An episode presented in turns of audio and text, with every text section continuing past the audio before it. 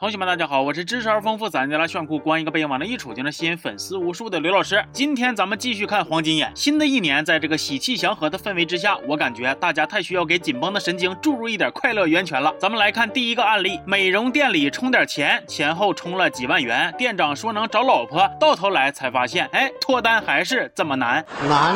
说江先生去一家美容院，店长说充值的话就能给他介绍美容师当他女朋友，充多少呢？充值了七万多了。哎呦我的妈，充这老些钱，现在咋样啊？还是单身？哎，那这是怎么一回事呢？店长就是撮合，就是让我就到让到里面就跟那个美容师谈，啊，就是谈就是让那个美容师就是说就是做我女朋友，做你是啥呀？前提是什么？前提就是提钱。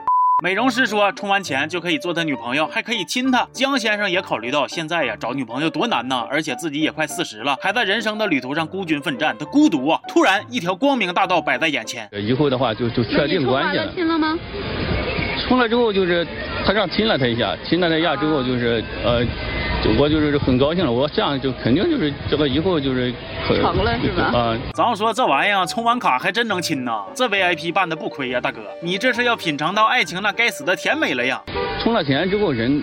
他第二天就人就找不到了。我要是这个大哥，我都得疯了，这不跟我开玩笑呢吗？那感情亲一口就两万是吧？那啥家庭也经不起这么造啊！大哥，咱不扯那个了，咱撤行不行？嘿，不行。店长说你再充，还有别的美容师呢。江先生就这么前后一共充了好几次，花了七万多。结果可倒好，前脚充完钱，那后脚美容师不是请假就是离职，要么就消失，这是真扛不住啊！江先生寻思拉倒吧，那我退钱吧。哎，一说退钱，哼，店长也跑了。后来江先生这不就找来了记者维权吗？记记者联系到之。前的店长，那我们怎么可能去说这种事情？人家女孩子又不是我什么人，我我我我我说介绍给她。他就那个，我我从没跟他说我要给你啊，给你找个老婆什么东西？这大家都是成年人，他们没脑子吗？哎，啥玩意？你再说一遍。他们没脑子吗？这大哥，咱消消气儿啊，他没说你啊，咱换个角度看，你不是还亲人家了吗？当然，这代价是大了点主要吧，现在找对象脱单那就是挺难的，茫茫人海很难遇到那个各方面都匹配的人。就比如这个罗先生，花了两万多块钱购买了一份红娘服务，服务时长八个月，会给安排八个对象进行相亲。但是罗先生对红娘。安排的相亲对象都极其不满意，年龄、身高、皮肤必须白。皮肤为什么必须白？因为我皮肤黑啊。你想要改善一下是吗？哎，对，因为我觉得一白遮百丑。不是你的肤色要靠另一半改善吗？那咋的？你一动情就掉色呀？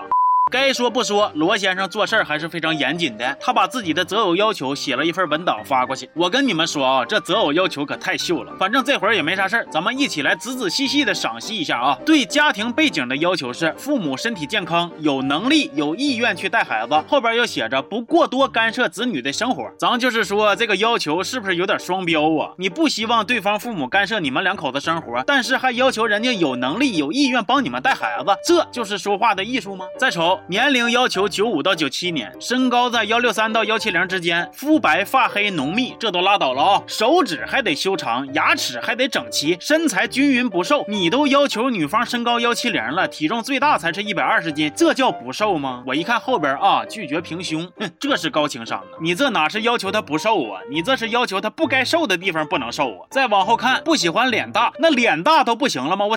不好意思，失态了。说这红娘给介绍了好几个人，但是罗先生都觉着对方的肤色太黑了。那我就寻思，兄弟，你都这色儿了，女生再黑能黑到哪儿去呀？你到底想要多白呢？呃，比如说像迪丽热巴那那种皮肤，我觉得是可以的。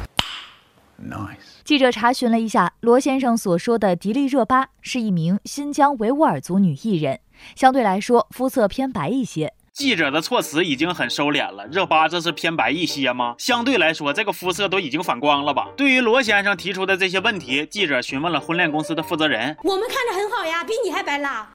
可以了，老板不要卷入无关人员呐。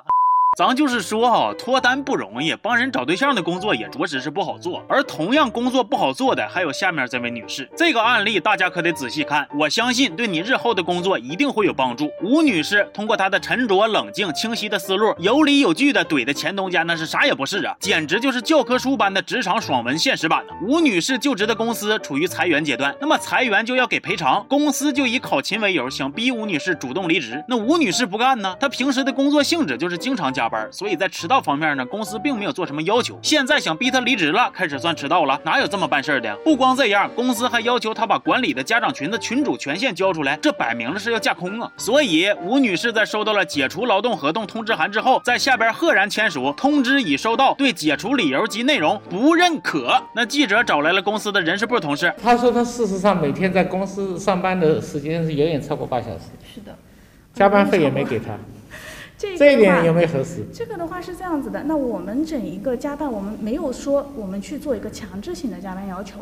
哦，没有强制性要求，那就是吴女士就是自愿加班呗。那到底是不是自愿的呢？请注意，吴女士放大招了啊！她打印了工作群的聊天记录，白纸黑字的摆在眼前。领导是要求全部加班到十点，嘿，太帅了！这回就算你们把这个群解散了都不好使。哎，咱打印了。人事部的同事面对如山的铁证，表示要去核实一下。话音未落，吴女士当场拿出手机，在聊天记录里边搜索“加班”关键词。接下来给大家表演一下加班这个行为到底可以用多少种华丽的。词藻进行修饰，好好加班，正常加班，天天加班，自觉加班，乖乖加班，好优美的中国话呀！同学们学到了吗？吴女士的这番操作，区区一个人事部肯定是应付不了了，于是找来了经理。我本以为完了，这下吴女士完蛋了，对面可是经理啊！结果吴女士掏出手机，拿出了谈判录音。